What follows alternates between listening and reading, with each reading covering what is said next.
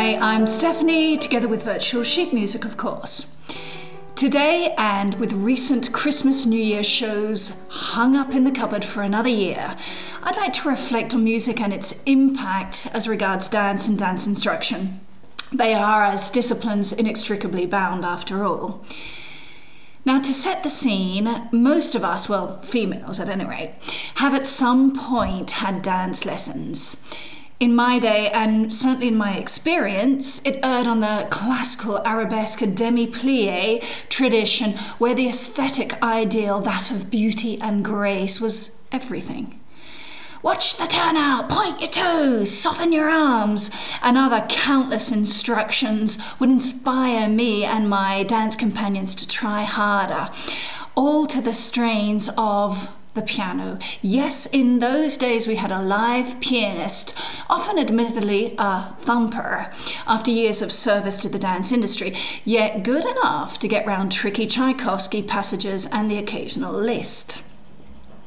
Now, with only one instrument, you'd think it would have been a bit limiting, but thumping aside, I remember dancing to Italian tarantellas, American ragtimes, Verdi, and even Beethoven.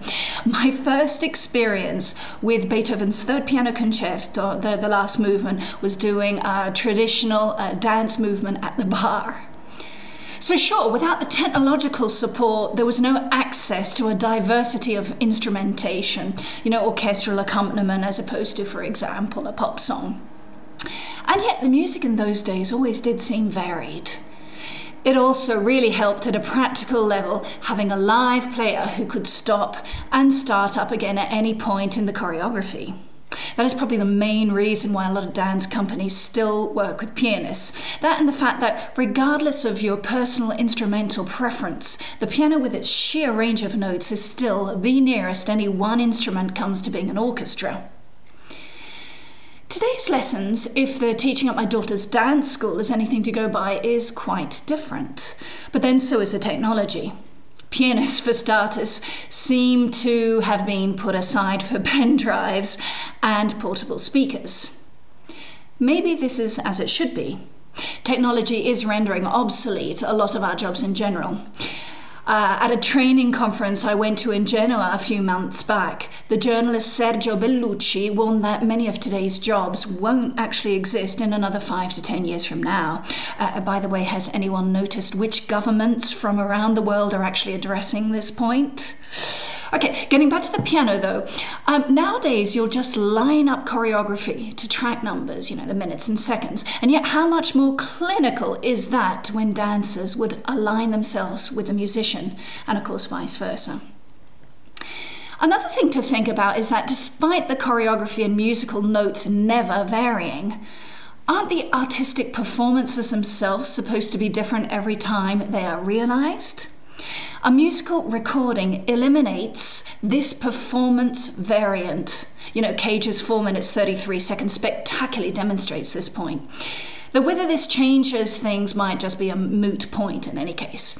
After all, the famous choreographer and dancer Béjart danced to completely pre recorded music as early as 1957. Check out the link below. And he didn't seem particularly bothered. Leaving aside the above debate and going back to dance lessons, there is no denying that portable sheet music has changed things, both in terms of the teaching and in the realization of shows. But together with this has come a massive change in a consumer society, yes, uh, of technology, but also of musical consumption itself and the expectations of said consumers.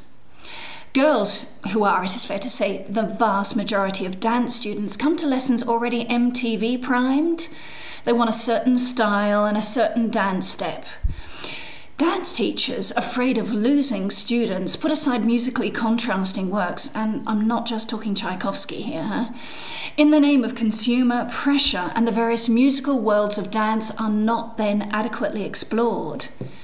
Indeed, the result is that a new breed of dance teachers emerge without a musical compass, and the process continues.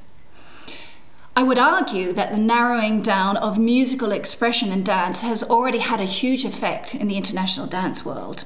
I saw, for example, the dance company Momix a few years back spectacular dancing, but the music was embarrassingly two dimensional, lacking in contrast and in interest, and in my opinion, letting down the choreography. It struck me that perhaps it was the dancers themselves that had chosen such an unexciting array of pieces, and that perhaps they needed some professional musical advice from a qualified expert. And without um, meaning to be snobby here, I'm going to put an emphasis on the word qualified. I talked at some length with my daughter's principal teacher, who's an ex La Scala dancer, and she agreed with me at every point. She has personally made some headway in addressing this musical imbalance, but recognizes the resistance by most students and indeed their parents. The bottom line is this a reduction in musical language becomes a reduction in dance language, and so the circle continues and spirals away. Now, at this point, I'd love to hear from some of you dancers out there, together with students and teachers.